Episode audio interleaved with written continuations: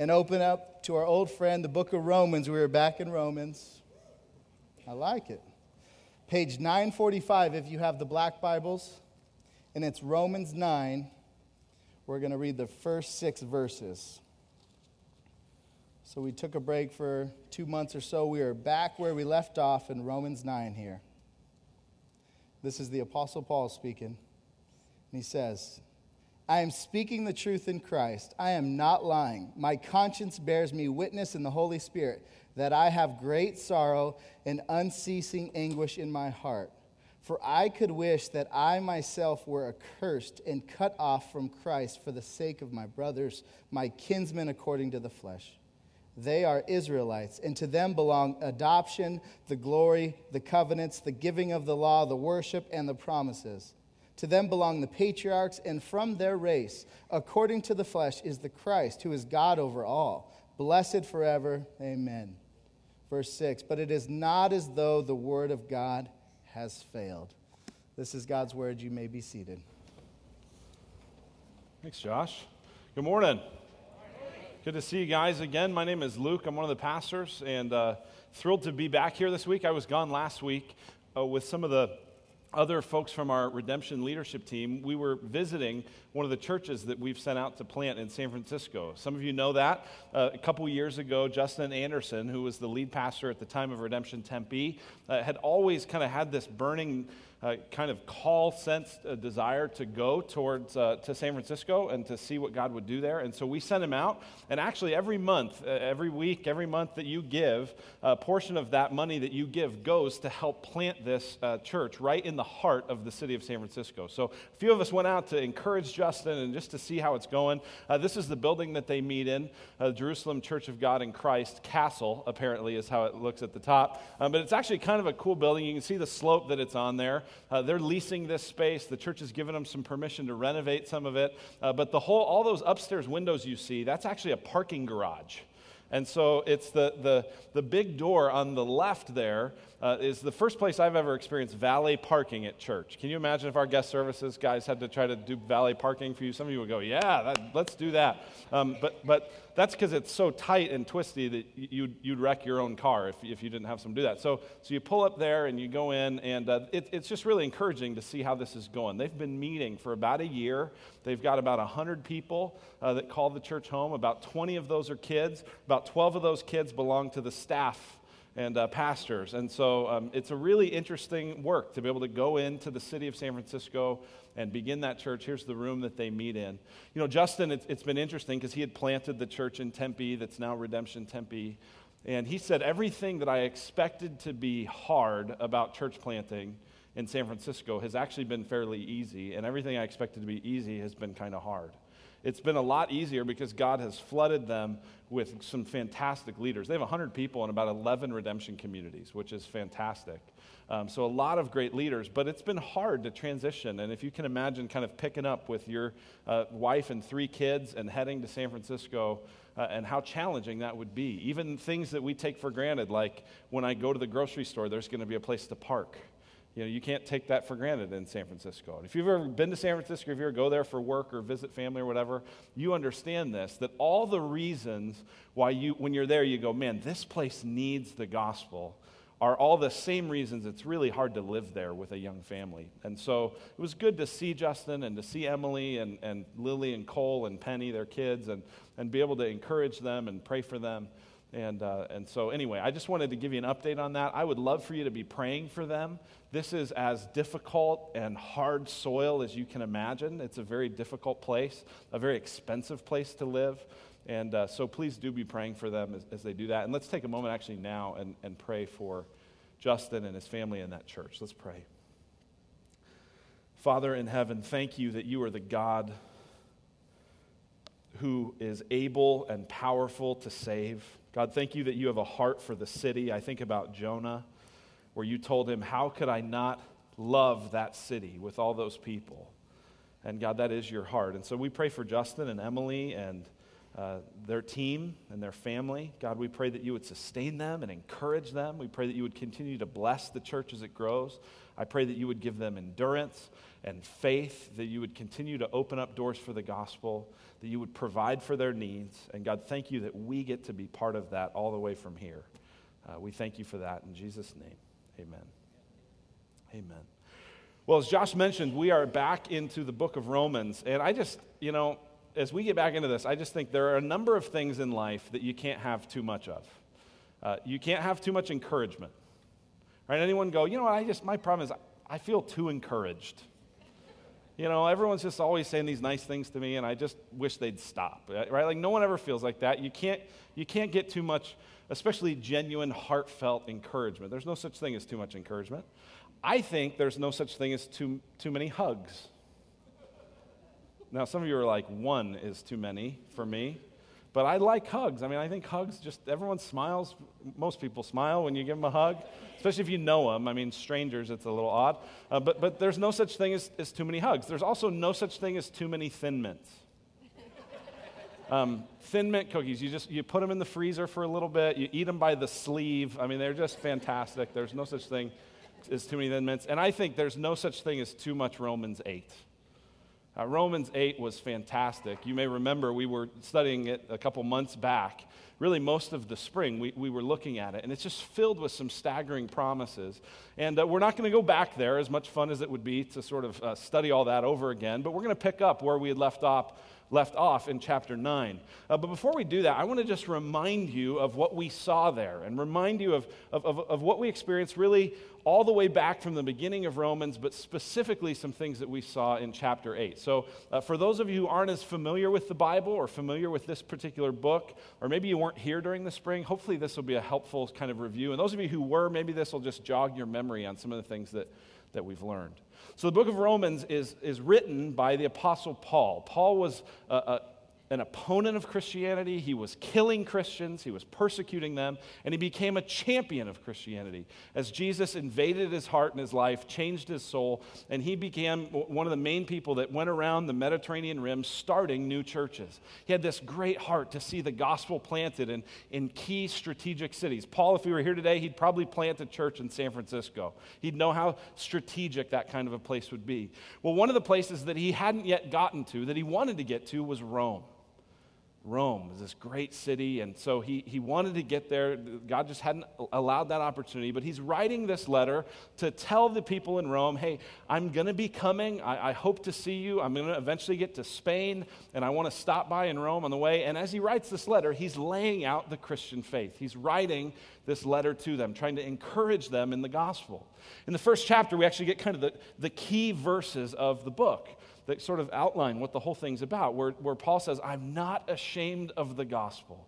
For it is the power of God to salvation for everyone who believes, first to the Jew and also to the Greek. And we get that part about the gospel because that's what he spends most of it talking about. But, but the context of, of the situation of the church in Rome is important to remember, and it's going to be really important as we turn here into chapter 9. Because Paul is writing there where he says, first to the Jew and also to the Greek. What Paul realizes is that the Roman church has people from a Jewish background and people from a Greek background, Jews and Gentiles. And this creates some very interesting tensions. Paul actually, a lot of his ministry is dealing with these tensions because a lot of the Jews grew up and you needed to be circumcised and you needed to eat kosher and you needed to keep the law. And what does it mean now that Jesus has freed us from that? And so there's all these really interesting tensions, and Paul is writing into that. We outlines the gospel and he says, listen, everyone has sinned and fallen short of the glory of God. Everyone has exchanged the truth about God for a lie, worshiped the created things instead of the creator, and therefore the wrath of God is being revealed in the earth. We, we experience as, it, as God just kind of lets us do what we want, says, hey, I'm, knock yourself out, go for it. But we also know that because of our sin, if we were to die and stand before God as the holy judge, his wrath would be against us. Our sin, our rebellion, deserves God's wrath. And in chapter 3, we saw this incredible good news that Jesus Christ was given by God the Father as a propitiation. That's a fancy theological word that basically means wrath absorber. So when you die, if your faith is in Christ, you don't have to absorb the wrath that you deserve because Jesus absorbed it for you. And you receive that gift by faith, not by works, not by effort, not by doing a lot of good things, but by trusting in Christ. Chapter 4, Paul told us that that's how it's always been. God has always related to his people on the basis of faith, on the basis of trust. Tells us about Abraham.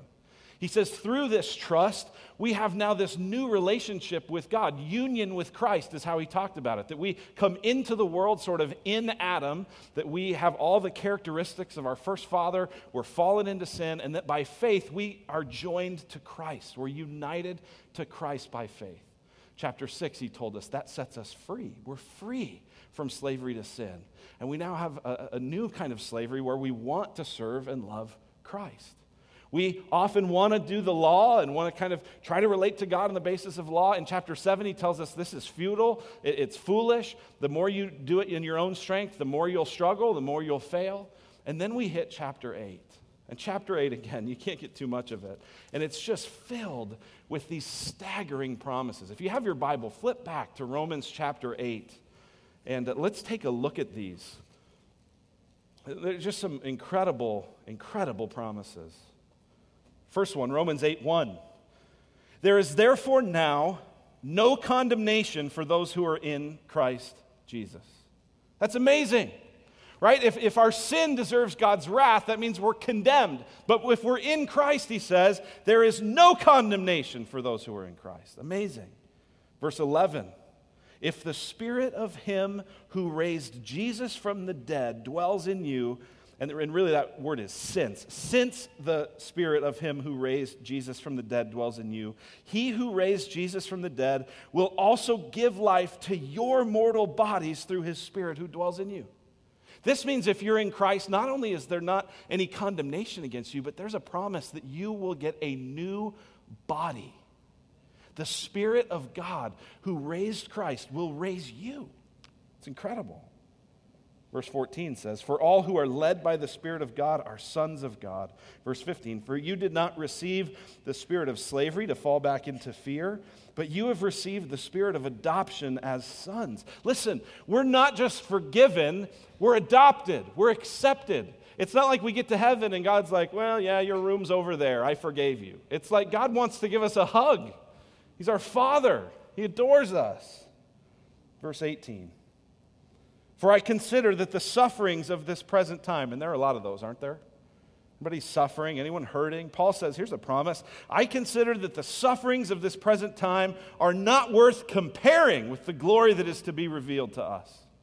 It's incredible because you feel this weight of burden, you feel this weight of pain, you feel this weight of suffering. And Paul says, it's nothing compared to the glory that is coming for the children of God. It's nothing. Verse 21 the creation itself will be set free from its bondage to corruption and obtain the freedom of the glory of the children of God. God is going to make all things new, the whole creation. One pastor said it this way the children of God in their new resurrection bodies need a playground that's suitable for bodies like that. So God's going to make all things new. Incredible promise. Verse 26. Likewise, the Spirit helps us in our weakness, for we do not know what to pray for as we ought, but the Spirit Himself intercedes for us with groanings too deep for words. You know, God prays for you. What a promise. This is a lot of people's favorite promise, verse 28. And we know that for those who love God, all things work together for good, for those who are called according to his purpose. Everything in your life if you are in Christ, is working for good. God is intending it for good. What a promise. Verse 30 Those whom he predestined, he also called. And those whom he called, he also justified. And those whom he justified, he also glorified. If you're in Christ, your glorification is as good as done. And then finally, verse 38 For I am sure that neither death, nor life, nor angels, nor rulers, nor things present, nor things to come, nor powers, nor height, nor depth. And then Paul got tired and he said, nor anything else in all creation will be able to separate us from the love of God in Christ Jesus our Lord. I mean, that is triumphant. That is staggering. That is fantastic. Could you get enough of those? If you go, ah, I'm kind of sick of that. No, it's amazing. Now, what would you expect after all of that? You would expect some kind of, you know, either, I mean, he's really just kind of celebrated. Maybe there would be a little more celebration. But if you're familiar with Paul's writings, what you know is that oftentimes Paul's letters, you can look at Ephesians, look at Colossians, just as some examples. The first half of it is the theological truth. Here's what's true about God. Here's what's true about the world. Here's what's true about you. Here's what Christ has done. And the second half is, so now go live this way. In view of this, go do that, right? So we would expect Romans 9 1 to say something like, Therefore, in view of God's mercies, let us offer our bodies as living sacrifices, holy and pleasing to Him. But that's not what verse 1 of chapter 9 says. What, what I just quoted is actually from Romans chapter 12, verse 1. And Paul will get there. He'll get to the point where he says, okay, here, here's the so what, here's what you need to do, here's how you live in light of this incredible truth. But first, he's going to spend some time talking about an issue that is very relevant to this church in Rome. It's the issue of how is it that Jews and Gentiles relate to God and relate to one another. And so there's a very kind of stark contrast as you read the end of chapter 8 and the beginning of, of chapter 9. It, it doesn't, it's this hard left turn. It, really doesn't quite feel right. So, what I'm going to do, just so you, you can feel this a little bit, because remember, these numbers are in here because translators and editors added the numbers for reference. Paul didn't say, okay, I'm done with chapter 8, now chapter 9. He just kept writing. So, so get this. Starting in Romans 8 38, just feel this transition a little bit. He says this. For I am sure that neither death nor life, nor angels nor rulers, nor things present, nor things to come, nor powers, nor height, nor depth, nor anything else in all creation will be able to separate us from the love of God in Christ Jesus our Lord.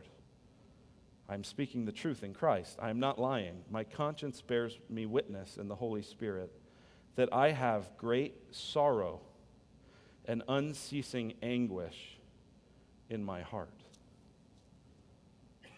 What? Huh? Well, but Paul, didn't you just, you wrote, you wrote all that just a minute ago, right? Nothing can separate you. If God is for you, who can be against you? Why would, Paul, why would you be, why would you be sad? And not just sad, but great sorrow, unceasing anguish. What is going on here? So here's kind of the big idea to understand what's happening in this passage today is that the staggering promises of Romans chapter 8 raise two things. Number one, they raise an important theological question. And number two, they raise an intense emotional pain. If you really get what Paul's saying here in Romans 8, it raises an important theological question and some intense emotional pain. So let's look first at this important theological problem. Why is it that Paul can, can go from exuberant, joyful, oh my, wow, to great sorrow, unceasing anguish. What is happening here? Verse 1, he says, I'm speaking the truth in Christ. I'm not lying. My conscience bears me witness in the Holy Spirit. We'll come back to why he put so much emphasis on that in a minute. He says, I, am speaking the truth. I have great sorrow and unceasing anguish in my heart. For I could wish that I myself were accursed and cut off from Christ for the sake of my brothers, my kinsmen, according to the flesh. So, what is Paul's great sorrow? What is his unceasing anguish? It is that his kinsmen, according to the flesh, his brothers, his fellow Israelites, don't know Christ. That's what it is. Saying, if it were possible, I'd be cursed and cut off so that they could be blessed and brought in. But that's not possible. Here's what he says about them. Verse 4 They are Israelites that's an important title, right? The nation of Israel, that even that title, not just saying Jewish, they're Israelites. The, the Israelites were the, the people of God, right? God is the God of Abraham, Isaac, and Jacob. And Jacob was also called Israel. He's the God of Israel. It's incredible privilege and status to be an Israelite. And to them belongs the adoption. They were the sons of God, the glory. They were the one that had the glory of God dwelling in the temple. The covenants, right? All these all these agreements that God would, would bless his people. The giving of the law. right? Israel was the only nation that God said, hey, here's, here's the best way to live, here's the law. The worship, right? That means the sacrificial system and, and the lambs and the sacrifices that could be made, the promises. To them belong the patriarchs. And from their race, according to the flesh, right? That is biologically speaking, that's what he means when he says according to the flesh. Uh, from the Israelites' gene pool comes the Christ. The word means Messiah, the Christ, speaking of Jesus. Jesus came from Israelite stock. He was himself a Jew, he was an Israelite. And it says that this Christ, interestingly, is God over all, blessed forever. Amen. So, if you try to understand what's going on here, here's what's happened. Paul has said, Here are all these incredible promises for those who are in Christ. But then he said, But I'm in anguish because there's all these Israelites that are not in Christ, they're not trusting him. And the objection that Paul has answered as he's been out there interacting with Jews and Gentiles, the objection that he begins to, to write about goes something like this Well, wait a minute. The Israelites had all these promises, all these staggering promises, all these privileges and yet they are not trusting in Christ. And therefore, if they die apart from Christ, they are cut off. What, what value are these promises that God is making in Romans 8 if he just discarded the people that he made promises to in Israel? Do you get the, do you get the tension, the theological problem? How can we trust Romans 8 if, if all the promises of the Old Testament just don't count anymore to the Jews? God just sort of thrown them aside and given it to someone else, right? Uh, uh, think about it like this I've got two daughters. Abby's seven, Caitlin's five. Imagine that for Christmas, I've been sort of hyping up to Abby that she's going to get an iPad. She doesn't really want an iPad in real life, but if I told her that, she would want one, right? And imagine that I'm telling her about it and I'm, I'm showing her these different apps and games and things that she's going to be able to do. And I'm telling her all these incredible things that are going to happen. And then Christmas morning comes and there's an iPad under the Christmas tree. But instead of Abby's name on it, it's Caitlin's. And Caitlin opens, opens it up and Caitlin plays with the apps and Caitlin plays with the games. And, and you'd go, Abby would go, wait a minute thought you promised this to me. What happened? Here's how John Piper uh, puts it. He says this Israel, the chosen people of God, with untold privileges and blessings and promises from God, has rejected her Messiah. The kingdom has been taken away from them. Gentiles are streaming in from east and west to recline at table with Abraham, Isaac, and Jacob in the kingdom, while the sons of the kingdom are thrown into outer darkness. That's a quote from Matthew 8. So it seems, Piper says, that the promises to Israel have failed. God has not kept his word, his word has fallen. He was not faithful to his covenant. That's what Paul is dealing with in Romans 9. Indeed, all of Romans 9 through 11. Which is why, if you look at verse 6, right, he, he recounts all these privileges, all these, all these things. That's why he says in verse 6, but it is not as though the word of God has failed. And this intense theological problem, this important problem, is, is asking Has the word of God failed? Can God's promises be trusted? And we're going to spend the next couple of weeks as we explore Romans 9 and get Paul's answer to that question. And you see what he says in verse 6. It's not as though the word of God has failed. God hasn't fallen through, God hasn't abandoned his people. And we'll kind of dig into some reasons why that's the case. But that's the important question that gets raised. Now, we're going to spend some, some time on that. So I'm going to just sort of invite you to come back. I'm going to leave you hanging a little bit. I'm not going to tell you how that all gets resolved. Come back next week and, and we'll begin to look at that. But, but what I wanted maybe just pause on real fast before I, I move on is, is, some of you are going, man, this, that's all real, like, sounds real theological and a lot of history and a lot of stuff that I don't know very much about and I don't really care very much about. And just, just give me something that's going to encourage me. Here, here's the thing anything that I would say to encourage you rests on something, right? There's a foundation here, And that's what this theology that Paul's going to talk about, it, it, that's why it matters, right? This is resting on something. I mean, I could sort of print off a coffee mug, you know, a verse on a coffee mug and go, hey, you know, isn't God wonderful? Well, is he? We could crochet all these things about God's working everything for good, and is he? Can we really trust him? Right? So, this is not a sort of side thing and just sort of for the heady people. This matters. Theology matters. All the encouragement in the world doesn't mean anything if it's built on sand. And what the next few weeks and months, as we look at Romans 9 through 11, are going to do, it's going to add some rebar to the foundation of your faith. It's going to strengthen you and give you something to stand on. So come back for that.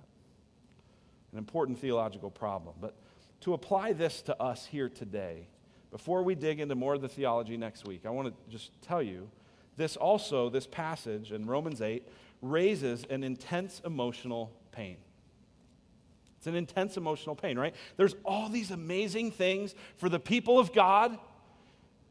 It inevitably makes you go, well, but what about my friends and my family and the people I love who aren't in Christ? And Paul feels that. Paul feels that intensely, probably more intense than you or I. I know I've had to repent this week as I've thought about my attitude in contrast to the attitude we see here in Paul. Look at what he says, verse 2. I have great sorrow and unceasing anguish in my heart. That word unceasing means constant, it's continuous, it's always there. It's always lurking. It doesn't mean every moment he's thinking about this, but it means this is coming up a lot. It's on his mind a lot. He doesn't get a lot of, a lot of rest from the sorrow that he feels about people who don't know Christ. He's broken about it. He's hurting about it, right? It's always there, right? Those of you who are moms, you have this thing that most of us dads don't have, which is you, you're always on as a mom. You're always think, you know, there's this thing there, and, and we can go to work or we can be at home and still not have it.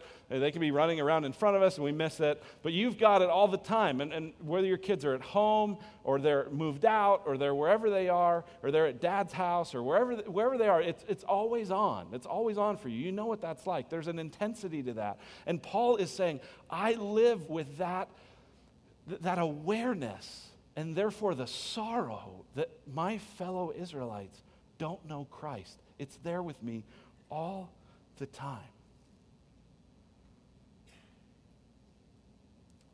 Saying, I, I'd do anything for them to be saved. You know, Paul, really? Anything? Yeah. Look at verse 3. For I could wish. It means Paul knows it's hypothetical. This isn't real, but he's saying, if, if I could, I, I could wish that I myself were accursed and cut off from Christ for the sake of my brothers. I, I know it can't happen. I know this isn't the real world that we live in, but if it were possible, I would go to hell for them. That's what accursed and cut off. It's, it's, it's one Greek word, anathema. It's, it's cursed, it's destruction. Paul is saying, I would go to hell for them. I would take hell if they would take heaven. That's how intense this is. That's how much I love them.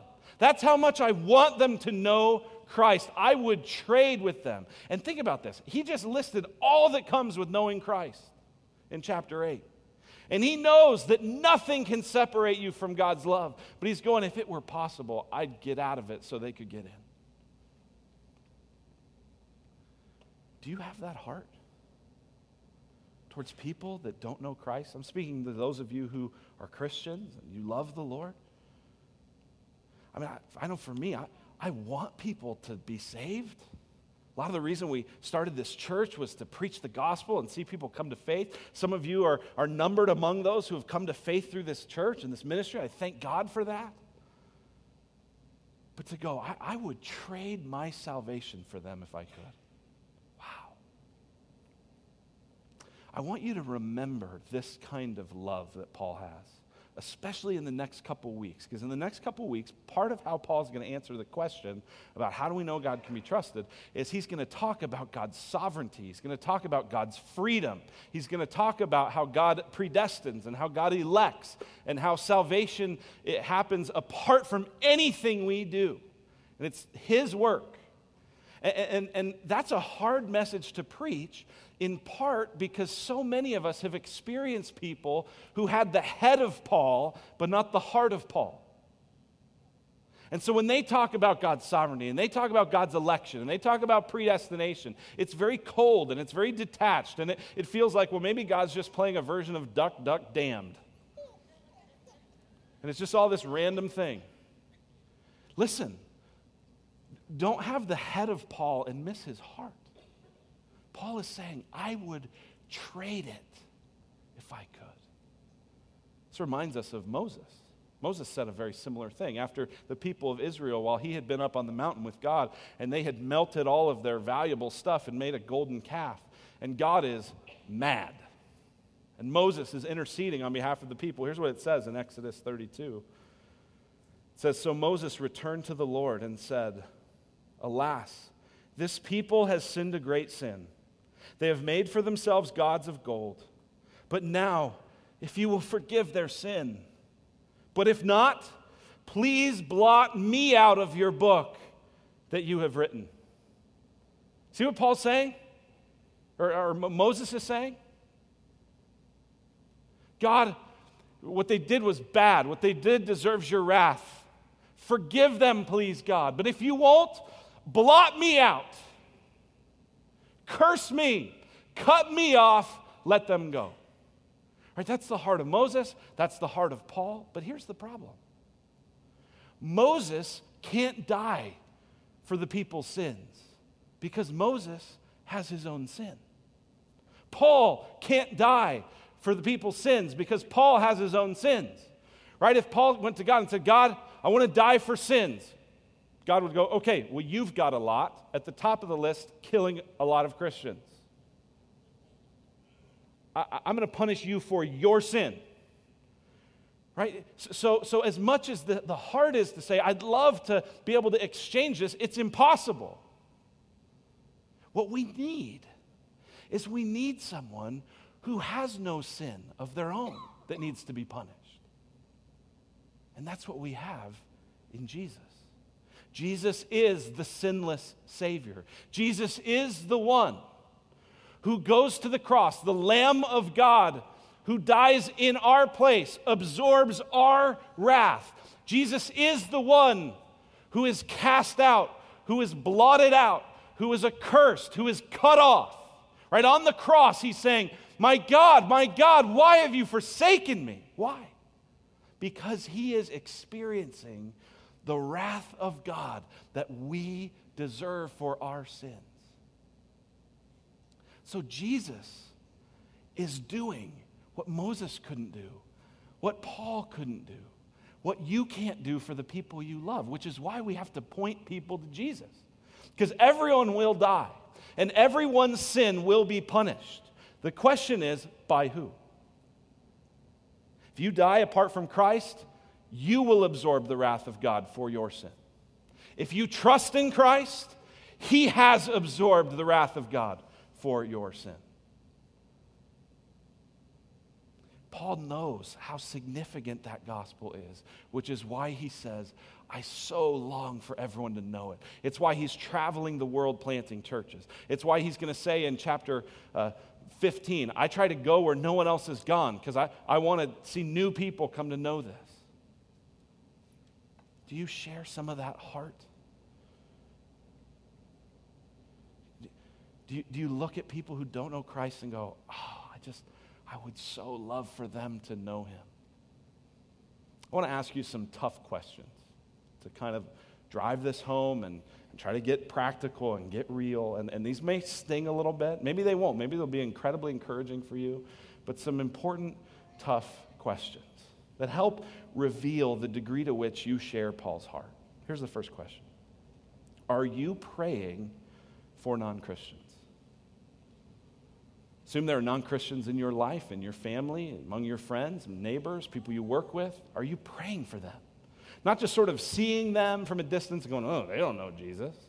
Not even going, yeah, that'd be cool if they did, but actually going to God and saying, God, you alone can rescue, you alone can save. You alone are the Lamb of God who takes away sin. Will you do it for this person? Will you open their eyes? Will you open their heart? Will you help them to see Jesus as a treasure that's worth giving everything to have? God, would you do that? Paul did that. He says in chapter 10, verse 1 Brothers, my heart's desire and prayer to God for them is that they may be saved.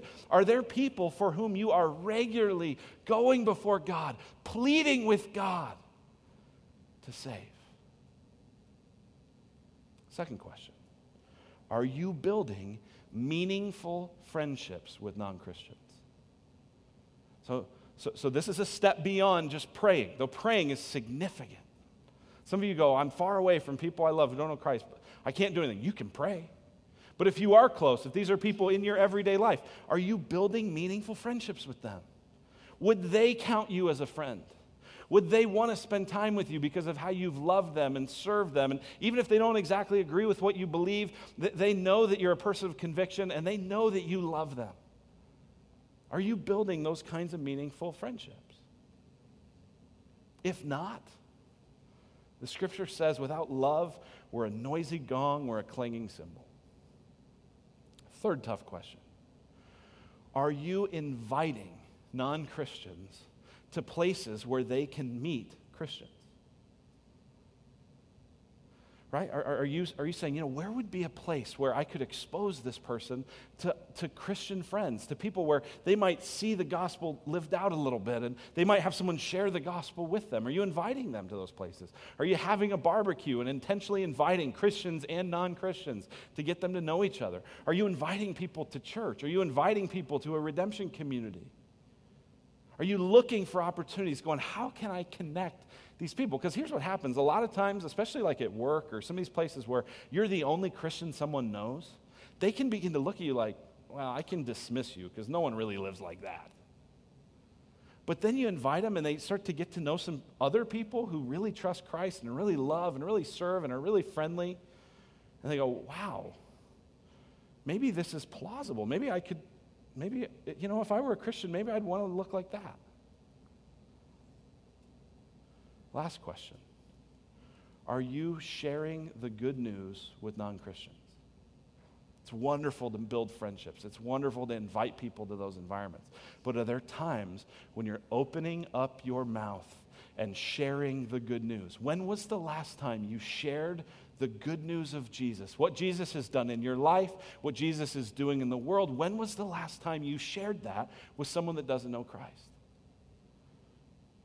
Now, listen, I know some people are real gifted evangelists, right? That's, that's one of the benefits, actually, of inviting people to stuff, is you invite some people around here, and they're going to bump into some folks. They're going to bump into to Levi or, or to Blake Stockton. They're going to they're to bump into Tina Brown. They're going to they're to bump into Brant Derry. They're going to bump into Josh Watt. They're going to bump into some people who are going to sic them with the gospel. right? And you go, I'm not that good at, you know, getting it started. Okay, then get them here. We got some people that can hound dog them. We can do it. all, all loving for Christ, but we can, get, we can do that. But, but listen, do you really want to go your whole Christian life and never share the gospel? You don't want that. Do you really want to go, you know, the last time I shared the gospel was I was in college and we did some random stuff, and that was two decades ago, but you don't want that. And I know, I know we're at different places, right? If you're a young mom and you got and you're under house arrest with young kids, you know, build. When am I going to build meaningful friendships with non-Christians? I I don't know, but you can pray for that. You can pray for those people. So this isn't meant to sort of drive by guilt and say everyone's got to do this the same, but it is a serious question to go. If we say we love people who are far from God, do we show it with our prayers? Do we show it with our friendships? Do we show it with our words? If, if, if you're doing some of those things, if you're, if you're growing in those things, that, that's what we mean when we talk about living missionally or living with an outward focus. That's what we're talking about, is having your eyes off of yourself. It's great to go, man, Romans 8, it's so good, but it's also a privilege that you have the opportunity now to love and to serve people with that same news. I want to close with this fantastic quote by Charles Spurgeon. Here's what he says If sinners be damned, at least let them leap to hell over our dead bodies. And if they perish, let them perish with our arms wrapped about their knees, imploring them to stay. If hell must be filled, let it be filled in the teeth of our exertions, and let not one go unwarned and unprayed for. Let's pray. Father in heaven, thank you for good news. Thank you that Jesus was the sinless one who dies in our place. And thank you that because of that news, we now have the opportunity to be set free to love people and to share this news in the same way. And, and God, I know for me, I, I pray that you would give me more of this heart. I pray for us as a, as a congregation and Redemption Church as a whole that you would give us this heart, that we would have friends and neighbors and relatives and people we work with that we would be praying for and loving and sharing the gospel with. Give us boldness, open doors for the gospel. We pray it in Jesus' name. Amen. Amen. So, this is our